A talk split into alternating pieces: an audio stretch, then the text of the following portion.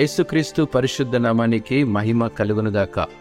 సర్వలోక న్యాయాధిపతి అనే అంశాన్ని అనుదిన వాహినిలో నేడు మనం అధ్యయనం చేద్దాం.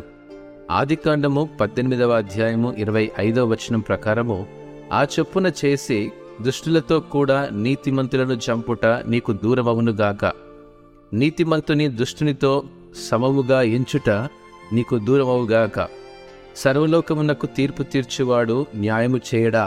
ఈ యొక్క వాక్యమును బట్టి దేవుడు నీతిమంతుడు మరియు న్యాయమైన న్యాయమూర్తి, మరియు నీతిమంతులు చెడ్డవారితో కలిసి బాధపడడానికి ఆయన అనుమతించడండి.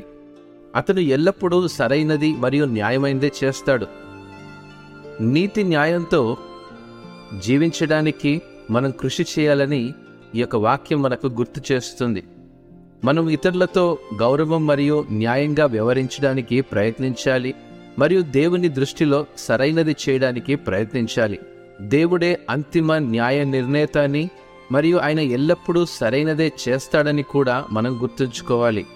ఈ వాక్యము దేవుని కృప మరియు దయకు గుర్తుగా పనిచేస్తుందండి. కొన్నిసార్లు మనం పొరపాట్లు చేసినప్పటికీ కూడా దేవుడు మనల్ని క్షమించి తన కృప చూపడానికి సిద్ధంగా ఉన్నాడు. మనం ఎల్లప్పుడూ నిరీక్షణను వదులుకోకూడదు, కానీ పశ్చాత్తాపంతో దేవుని వైపు తిరిగి ఆయన క్షమాపణ కోరాలి. మనమందరము నీతి మరియు న్యాయమైన జీవితాన్ని గడపడానికి కూడా కృషి చేద్దాం మరియు మన ప్రభువును రక్షకుడైన యేసుక్రీస్తు యొక్క కృపను మనం ఎన్నటికీ మర్చిపోకూడదు. దేవుడు నిన్ను ఆశీర్వదించును గాక. ఆమేన్.